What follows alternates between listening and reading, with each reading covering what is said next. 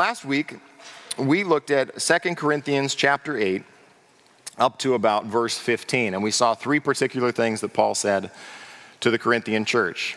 He said why you should give, he said how you should give, and he said when you should give. And uh, what we're going to do today is continue in Paul's writing to the Corinthian church. And uh, as an introduction, I'd like you to consider something that is um, a time when Christian leaders or nonprofit leaders get thrust into the public eye. For the most part, would you agree that Christian generosity is not necessarily trumpeted in our culture?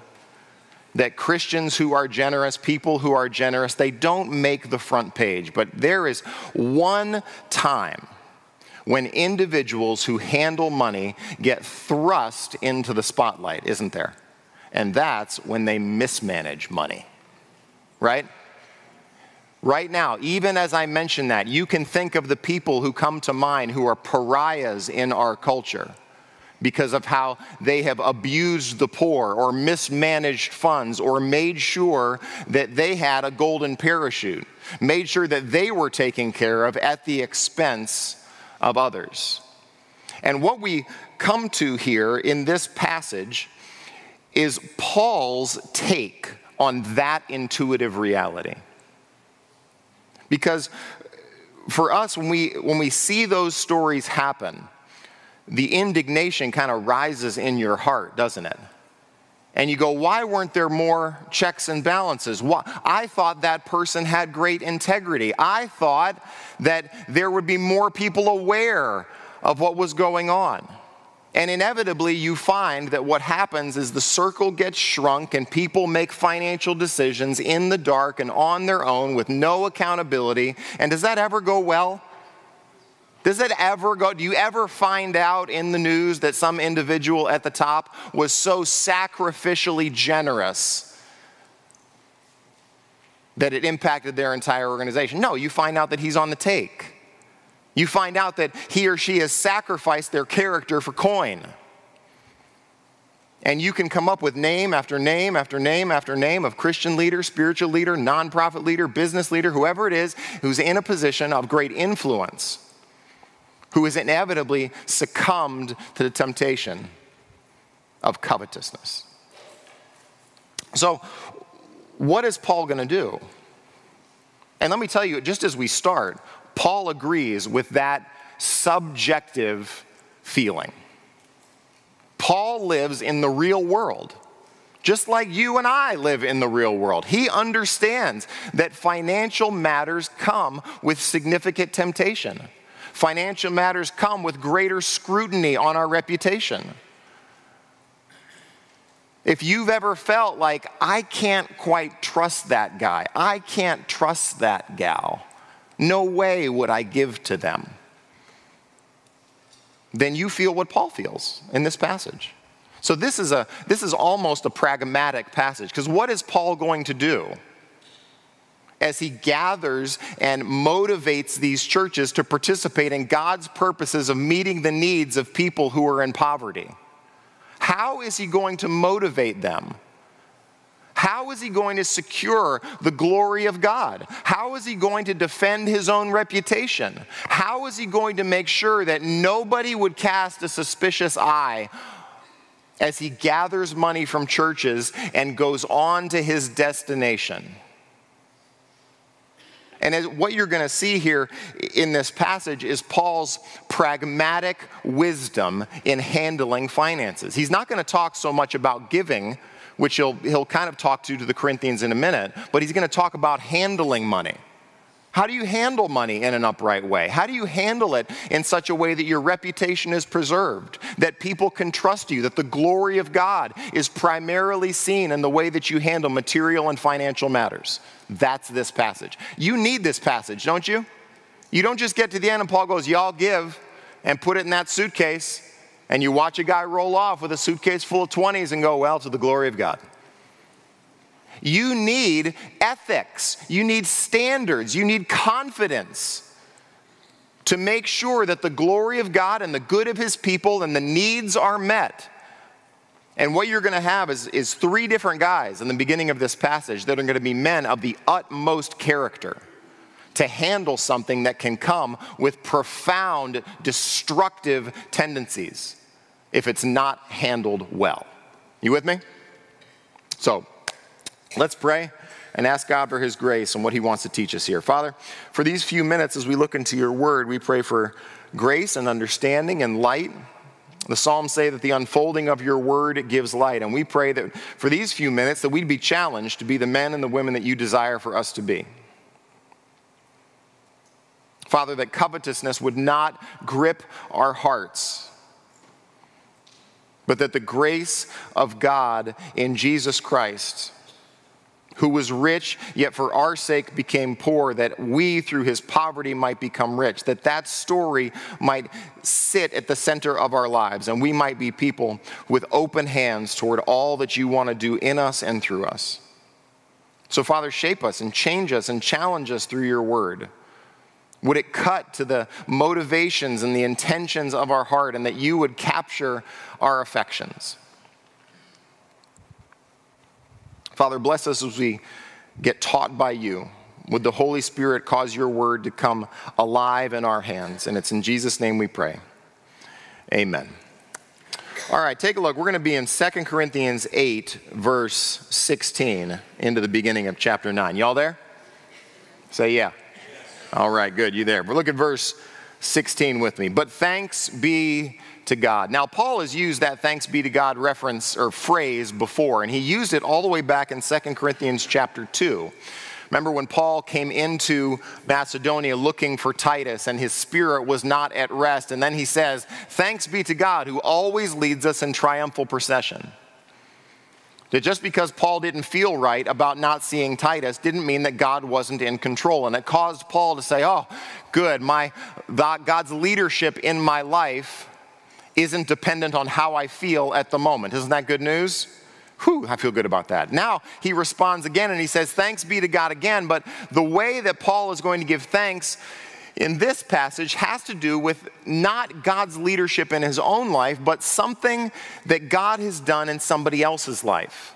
And all through the beginning of this passage, the, the, all the rest of chapter eight is really a great study on what it looks like to be a Christian leader. What ought to motivate the heart of a Christian leader? In fact, if you are so going to trust somebody with a large financial amount of money to bless the needs of people that you are never going to see and you don't know, what confidence is Paul going to give us that these men are trustworthy? And all the way through this passage, you're going to get character qualities of the kind of people who you can trust when the stakes are high. So look at the first one he's going to mention. He's going to mention Titus. Thanks be to God who put into the heart of Titus the same earnest care I have for you. Make a note.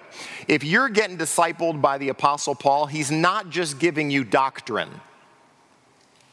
When you are discipled by the Apostle Paul, when you are one of what he will call Titus later, a fellow worker, Paul is looking for something in the character of the people that he partners with in leadership. And the thing that he's looking for and the thing that he gives thanks for in the leaders he disciples is that they have a heart for people. Right. This is one of the premier marks of Christian leadership, is that they love people. They love to be around them. They love to move toward their problems. They love to listen to them. They love to counsel them in times of distress. And when Paul sees that in the heart of a Christian leader, he goes, oh, thanks be to God. Look at God is alive. God is at work. Why? Because all of us have this tendency to do this, don't we? Me, me, right? We all do this. And Paul says, look at what's happening in Titus's heart. Look at how he cares for the church as much as an apostle of Jesus Christ cares for the church. If you have an ambition to be used of God in Christian leadership, this is one of the areas of your personal discipleship that you will be called to. You will be pulled into investment in other people, pulled into caring about the difficulties and the hardships and the opportunities that God has in front of the people of God. And Paul is thrilled at this, and he gives thanks to God for this. He has the same earnest care for I, that I have for you, for he not only accepted our appeal, which is continue the giving, which we saw a couple weeks ago, but he himself, being very earnest, is going to you of his own accord. Which means Titus wasn't guilted into caring for people, right? He doesn't, Paul doesn't say, I'm discipling you, and now you better love those people. Now, you want to be a leader and you want to get discipled, that's good, but you better be loving those people. Paul says, thanks be to God that God put it in his heart, the same zeal, the same care I have for you. And not only that, Titus is excited to participate in what God is doing in the Corinthian church. Titus is thrilled to be a part. I can't wait to go back, Paul. Paul, give me another letter and I'm going to take it and we're going to go back. Now, this is consistent in the people that Paul disciples. Keep your finger there in Second Corinthians with me. Go over to Philippians two. Philippians two is this great passage that talks about Christ and his emptying, right? About how Christ opened his hand and did not consider equality with God something to be grasped, but emptied himself, taking the form of a servant. And we all stand back and wonder at the fact that, wow, Jesus divested himself of his heavenly glory to come down and be incarnated as a baby, as a man, and to live with us down here. But then at the end of Philippians chapter two, Paul talks to you about the leaders that he's discipling, that are going to come back to the Philippian church. Look at Philippians two, verse nineteen. I hope in the Lord Jesus to send Timothy to you soon, so that I too may be cheered by news of you. The same kind of news that Titus brought back of the Corinthian church to Paul. Here's Timothy going to the Philippians. For I have no one like him who will be genuinely concerned for your welfare. For they all seek their what? Their own interests. Well, who didn't seek his own interest earlier in Philippians two? It was Christ. Here's an example of Jesus getting a hold of a young guy who cares now for the church, who says, I'm going to put somebody else's interests above my own interests. Not those of Jesus Christ. Verse twenty-two, but you know Timothy's proven worth, how as a son with a father he served with me in the gospel. I hope therefore to send him just as soon as I see how it will go with me, and I trust in the Lord that shortly I myself will come also. Well, it's not just Timothy. Look at the next guy. twenty-five, I've thought it necessary to send to you Epaphroditus, my brother and fellow worker and fellow, fellow soldier. How would you want to be described by Paul? That's a pretty high commendation, isn't it? He's my fellow worker, my fellow soldier, and your messenger and minister to my need, for he's been longing for you all and has been distressed because you heard he was ill. He got sick, and sick so bad that he got worried that other people were worried about him. Indeed, he was ill, near to death, but God had mercy on him, and not only on him, but on me also, lest I should have sorrow upon sorrow. I'm more eager to send him, therefore, that you may rejoice at seeing him again, again, and that I may be less anxious. So receive him in the Lord with all joy and honor such men. For he nearly died for the work of Christ, risking his life to complete what was lacking in your service to me. Do you want to be a leader? Do you want to be used of God? This is the curriculum. Go back to Second Corinthians. What does Paul expect of the people he disciples? He expects them to take relational and spiritual responsibility for others. Now, you're going to see there's other qualities that Paul's going to point out in two guys that are unnamed. But that's a pretty big one to start, isn't it? No? Are you out there? I can see you. You can't hide. Say yes. That's a big one. They've got to care. They've got to love the people. Verse eighteen. Y'all back in Second Corinthians? Second, verse eighteen. With him... We're, this is one of my favorite verses in all the New Testament right here. So we've got Titus. Titus is one of Paul's personal disciples. And we're not just sending Titus, one of Paul's personal disciples who's been back and forth to the Corinthian church. We're sending someone else. Verse eighteen. With him, we're sending the brother who is famous among all the churches for his preaching of the gospel. What a fantastic, beautiful contrast. Profound gifting in his day and time. So famous that he's known for his preaching gift among all the churches of his day. And he is effectively forgotten to history. profound gifting, reputation, recognition of his preaching gift. What don't you have? You don't have his name.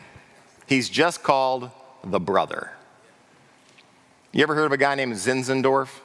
It's a great name. You remember that? He's got a count. His name is Nicholas, I think it's von Zinzendorf is his name. Fantastic. He's got a quote like this. Real easy. You can remember it. Give it. Put it on your receipt today when you pay for lunch. Preach the gospel. Die. Be forgotten. That's this verse right here, isn't it? He's gifted. He's powerful. He's got, he's got a mastery of the text. He's got an ability to, to influence people with the preaching, and the Spirit works when he gets into the pulpit. Who is he? I can't remember. I don't know. Well, what's his name? Don't you want his name? And Paul says he's famous among all the churches for preaching the gospel. Look at verse nineteen. And not only that, not only is he famous, not only does he have a preaching gift, but he's been appointed by the churches. Appointed is a word in the Greek that is a technical term that means the raising of hands, which means not only he, uh, is, is he gifted, is his life characterized by gospel ministry and gospel preaching, but also people recognize something about him that makes him trustworthy. Now, all through these individuals that Paul is going to name, we're going to complete, we're going to, I'm sorry, we're going to come back to character things. Titus, he's got a love for people. This guy, he's got a preaching gift.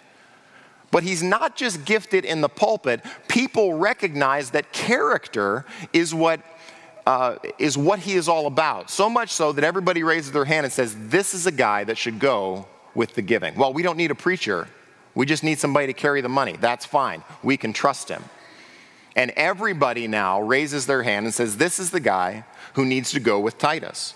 He's been appointed by the churches to travel with us as we carry out this act of grace that is being ministered by us. So here's what Paul calls uh, financial participation in the purposes of God. Again, here he calls it an act of grace. Ministered is the Greek word for service. So it's a opportunity for grace to serve others in a position of financial need. Now, here's the purposes behind that gift. It's for the glory of the Lord himself and to show our goodwill. One of the things you recognize is that if Paul is now sending someone with Titus who is recognized by all the churches, this brother functions in a sense as somebody who's kind of like a notary. He provides independent verification that the way Titus is going to handle the gifts is upright and above board. If you only send Titus, you go, well, of course you send Titus. That's one of Paul's boys. That's one of the guys that Paul knows. That's one of the guys that obviously is going to do whatever Paul says. And, and Paul says, now wait, we're going to send somebody that you pick. You know how they pick the first deacons in the Bible? In Acts chapter six, you know what they say? They say, you pick men from among you who are full of the Spirit and of good repute. You pick them. Because listen, God's people can find people of character. Amen? You can find, there's an aroma to them. They're principled men and women. And when everybody raises their hand and says, hey, this brother over here, he's got a preaching gift, but he's also got the character to back it up. And we know that he is trustworthy. What's at stake? One, the glory of the Lord himself, right? That's what's at stake in handling money well. Do you believe that? The way you handle money distinctly pertains to how you view the glory of God. What do people who are exposed, who've mismanaged money, forget? They have forgotten the glory of the Lord. And number two, it's to show their goodwill. To show that all throughout the book of Second Corinthians, Paul is exposing his heart and his motives to you. And he says, I'm glad to have somebody that you guys picked to send with this collection to, sh to show and to guarantee our goodwill toward the people who are in poverty. Glad to do it.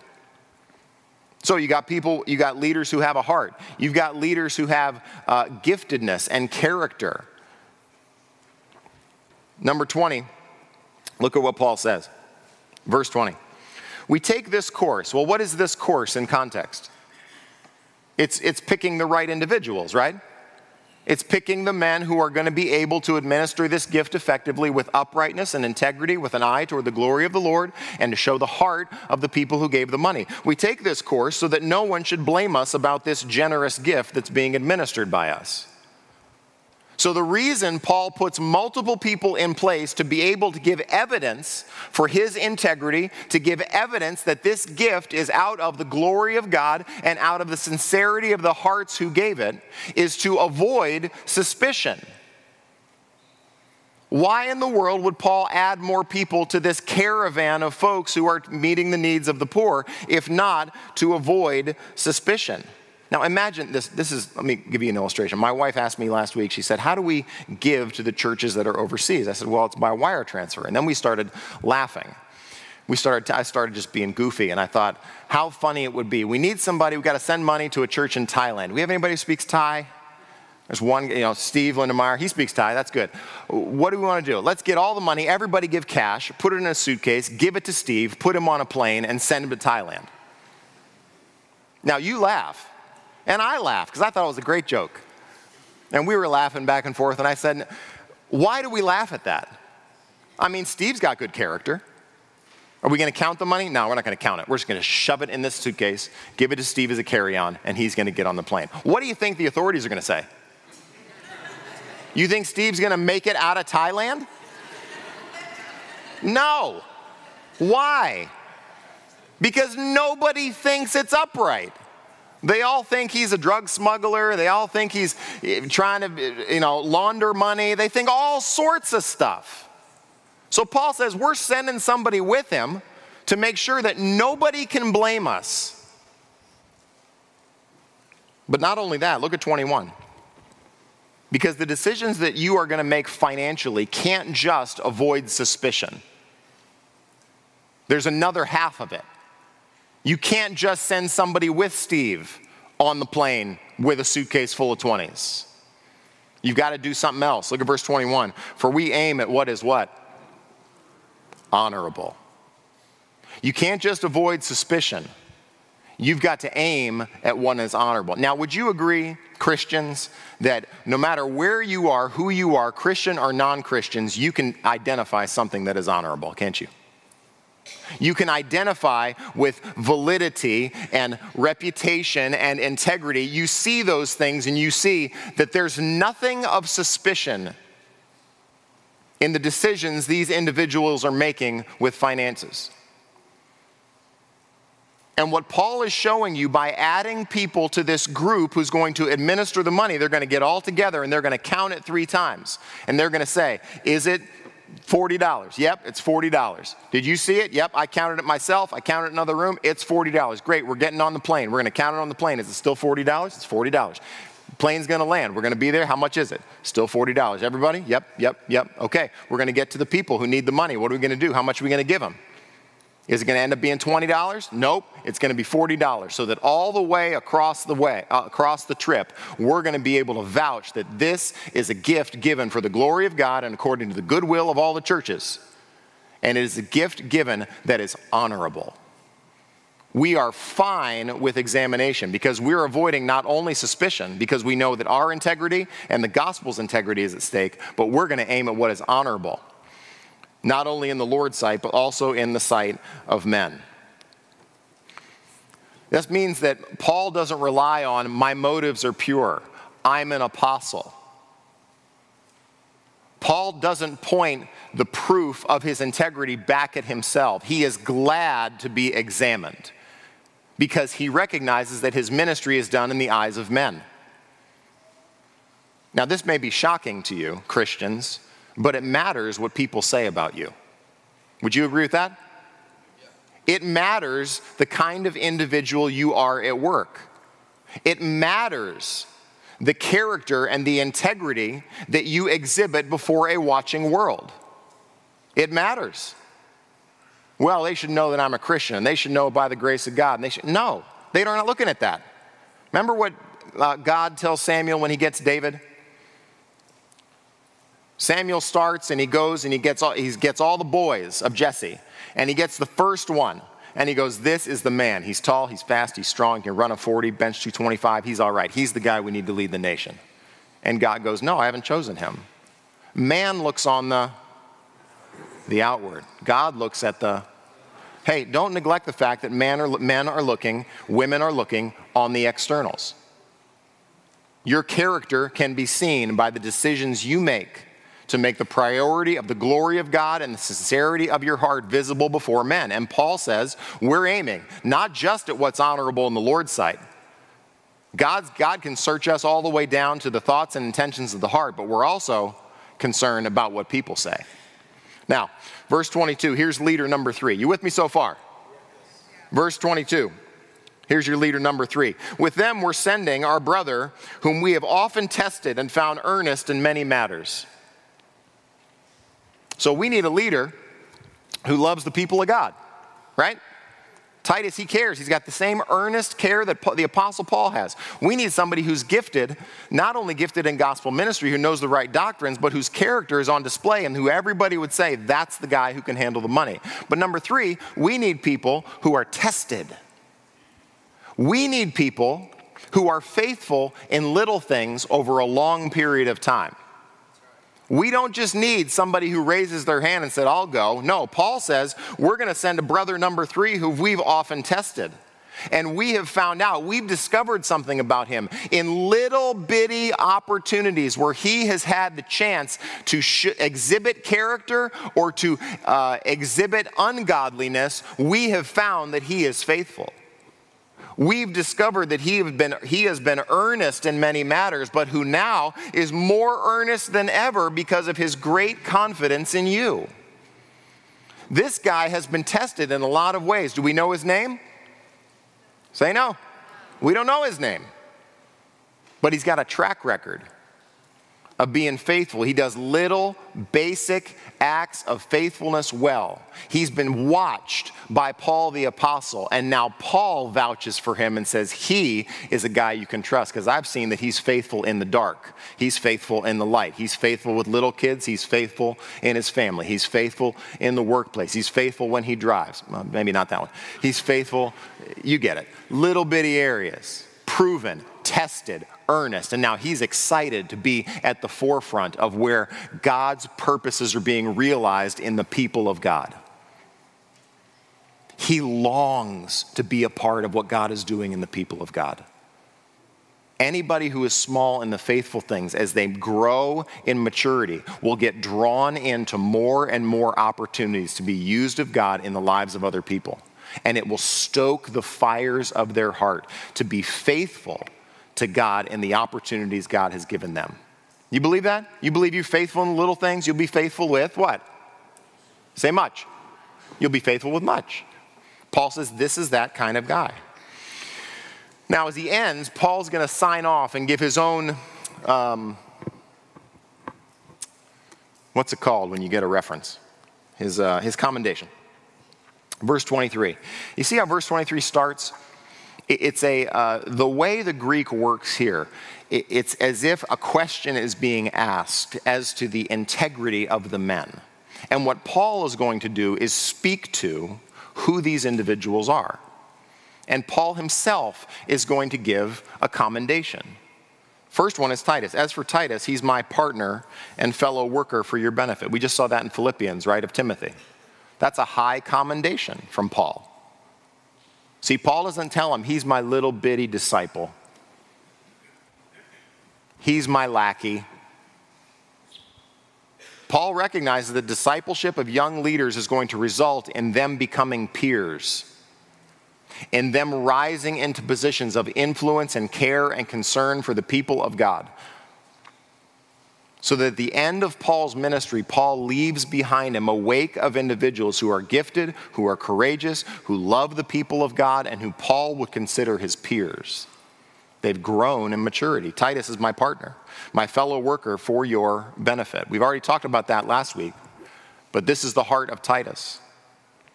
Titus cares that the people of God would be faithful. He cares that the people of God would obey. He cares that the people of God would grow in their maturity and faithfulness to Jesus Christ. And all of this is in the context of money. And then he vouches for these other two guys. And as for our brothers, so we've got Titus and the two unnamed brothers. As for our brothers, they're messengers of the churches. One of the very few times in the Old Testament where the word apostle is used, not in the capital A apostle sense, but in the sense that these guys are sent from other churches to be a part of the giving that goes to the saints who are in poverty. And then finally, in the Greek, you might think that the glory of Christ is connected to the churches, but it's actually not. In a strange adjective description, what Paul says is the glory of Christ are the men of great character. Did you see that? What higher commendation can you have for men who are called to the task of fulfilling the purposes of God in their day? They are the glory of Christ. They are a credit to Christ. They are men who make seen the beauty and the glory of Jesus Christ and the callings that God has given them.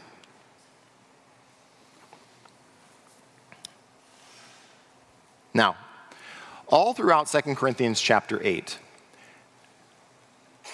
you have noticed that Paul has been leveraging his influence. He's been talking about the threats. Actually, he's been talking about not only threats, but he's been talking about the opportunities to be a part of what is happening and meeting the needs of people in other places who are Christians, who need the support and the strength of churches that are Gentiles. And when you get to the end of chapter eight here, you have an unspoken question, don't you?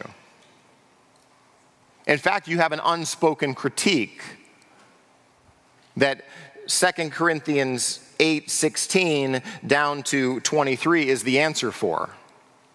If the answer is men who are committed to the glory of God with high integrity, with a willingness to do uh, and to administer this gift of grace, to avoid suspicion and aim at what is honorable, if that's the answer, then what's the question that Paul is writing?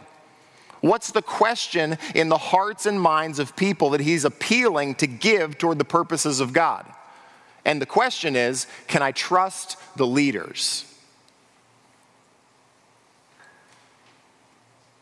Isn't that the question? Can I trust that they'll handle the money well? Can I trust that they will do what is honorable? Can I trust that they are open to examination? Can I trust that their reputation and the opportunity God has given us will secure my gift going forward? And Paul answers that with yes, doesn't he? He says you can trust them.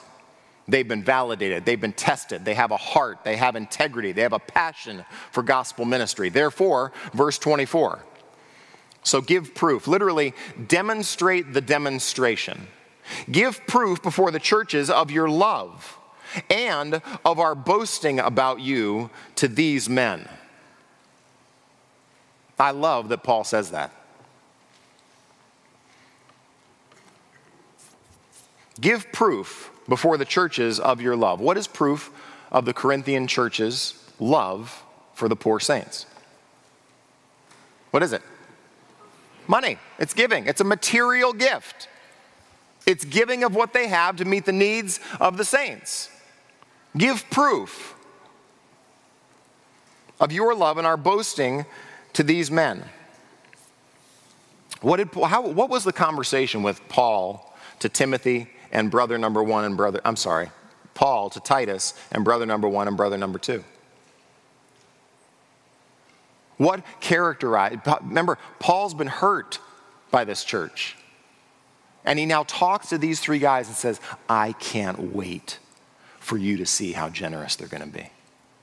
I can't wait for you to experience the gospel of Jesus Christ that has so gripped this church's heart.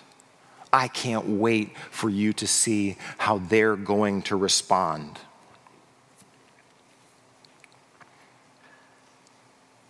Now, I'm going to talk about that technique, that aspect of Paul's encouragement in a minute. But up to this point, Paul has been very restrained in the ways in which he will invite and motivate material giving, hasn't he?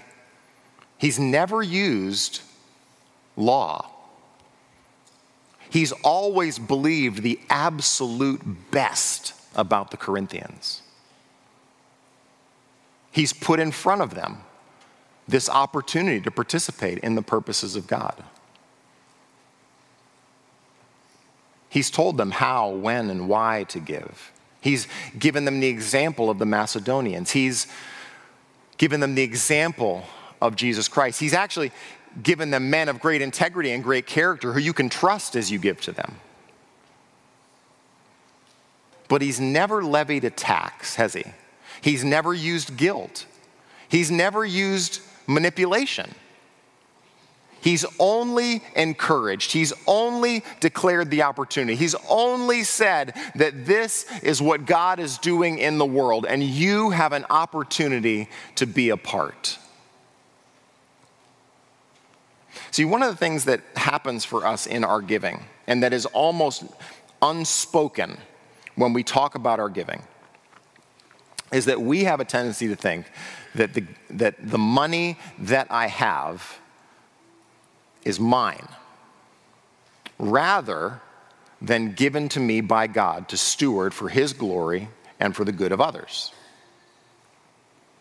And Paul has been so restrained in refusing to use law to motivate the giving of the people of God. Do you know how hard it is to preach this text and not go, we need X amount? Do you know how hard that is for me? Can't you feel the law temptation in a passage like this? And Paul is brilliant. The Holy Spirit is so beautiful in this passage because Paul won't guilt them. He won't manipulate them. He won't tax them. He won't mandate anything. He will say, hands off. But he'll say, give proof of your love. Don't you hate that? Isn't that frustrating? What's the amount of money that gives proof of my love? Ah, gosh, I don't know. What happens? I got to wrestle with it. I got to fight with it, right? I've got to navigate the temptations in my heart to, that so often weave this story in my life that what I have earned is because of my integrity and my character and my degrees and my reputation and the insight and the things that I've accomplished. God, you don't understand, God, how much I have made, how much I am worth, how much I have accomplished, and I deserve the money that I have. And then Paul gets you in the, you know, the arm bar. And he goes, what about giving proof of your love to all the churches? Don't you, that's so annoying. Chapter nine, verse one. Now, now watch this. I want you to watch, because that heart tension is going to come back here in just a few verses. Now it's superfluous for me to write to you about the ministry for the saints. Why? Because I've talked to you about it for a whole chapter. I've written a lot about it. Is there anything about this, this gift, this ministry that, is, that we don't understand? No, I don't need to write to you about this anymore. Paul, that's a rare point for Paul to say, I don't need to talk about this anymore, right? Paul typically has these run-on sentences where he's trying to talk about all sorts of stuff. It's superfluous for me to write to you about the ministry of the saints, for I know your readiness, of which I boast, there it is again, about you to the people of Macedonia, saying that Achaia has been ready since last year. Achaia is the, the area in which Corinth is located. Saying that Achaia has been ready since last year, and your zeal has stirred up most of them. Now, let me give you a time frame. Paul, in the beginning of chapter eight, told you about the Macedonians, right? You remember that? Read the beginning of chapter eight to see how the Macedonians gave above and beyond what was even unwise or reasonable according to what they have. A church that was in massive financial difficulty, massive financial poverty. And Paul goes, oh my gosh, look at the grace of God that was given to them. Look at how excited they are to participate. And he used them as an example. But what's interesting is right here we find out that you know what stirred them to that generosity? It was the Corinthian church. Paul bragged to the Macedonians about the Corinthian church. While he was doing that, false apostles are in the Corinthian church discouraging their obedience to Paul's words, corrupting their uh, opinion of Paul, closing their hearts to Paul and to the doctrine that he's taught them. And Paul has to write that severe letter. But again, Paul's encouraging the Macedonians, and the Macedonians, get, they get all stirred up. They can't wait to give. And Paul says, now, Corinthians, now that you've disciplined the guy and you're back and you're ready and you started that gift that you had ready to send to the saints in poverty, come on, finish it up. Titus is going to come back. Finish up that gifting. Complete that zeal. So Paul doesn't pit one against the other. He says the gospel's at work over here. You ought to give. Look at the gospel's at work over here. You can participate too. So it's a little bit of saying, come back to the heart that you had at the beginning. Achaia was ready since last year. Verse three, but I am sending the brothers so that our boasting about you may not prove empty in this matter.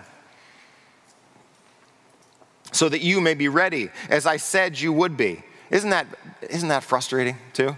Imagine somebody shows up at your house with a letter from your dear friend. And you don't know this person from anybody. And they show up and they go, here's a letter from your dear friend. And your letter, and this letter from your dear friend says, I'm sure that you're going to be massively, overwhelmingly generous to the individual who's standing on your front porch. I'm so excited because I bragged about your generosity and your overwhelming care and concern for the needs of people just like him. Whew.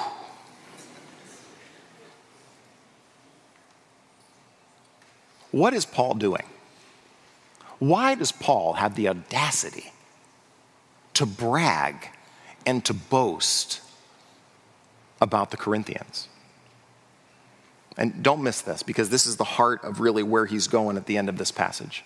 The reason he does that is that because Paul, as an apostle of Jesus Christ, really believes that what the Corinthians have is not for them, it's for God and for the purposes of God. Now, let me take it a step further. Here we are in twenty twenty-two in Charleston, South Carolina. We're reading the Word of God, and we see the truths that are on hand that Paul would have the audacity to boast, to pretend. Paul says, Citadel Square, I have boasted about this group of people, about the grace of God that has gripped their hearts, about their desire to fulfill and to be a part of the purposes of God. And the only reason Paul can say that, the only reason we read this and believe that that is true, is that we believe that God's word has something to say about our money. And that God has every right to invite you to participate financially in what God is doing in the world. Do you agree with that? Because to not agree with that means that you are in a precarious, dangerous place for your soul.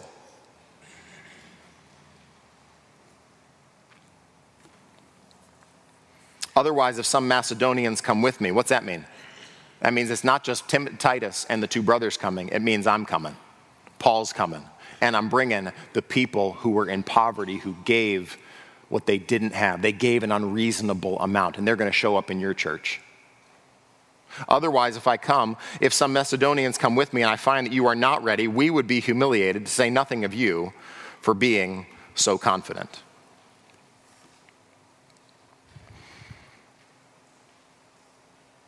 So would you be shamed in your reputation? You would be, but that's not the greatest threat to your heart. The greatest threat to your heart is not that you are ashamed. The greatest threat to your heart when it comes to my financial and material things is in verse five. See, all of what Paul is doing is aiming at the heart of the Corinthians, right? That's why he doesn't use law, because he can't get your heart with law. We can't get your heart with law. I can give you a list of things that you ought to do, and you'll applaud that list and go and do them, but I'll never have your heart, and Paul knows that. That's why he doesn't resort to law. He'll give examples. He'll preach Christ. He'll talk about sacrificial generosity. He'll give you the methods of doing it. He'll say, you can trust these men, but I won't use law on your heart. Verse five, so I thought it necessary to urge the brothers to go on ahead to you and arrange in advance for the gift that you have promised. Paul made sure that they had an opportunity to save themselves from shame. Isn't that kind of Paul? Why wouldn't Paul go, I'm here, time to give. And the reason he won't do that is the last few words here.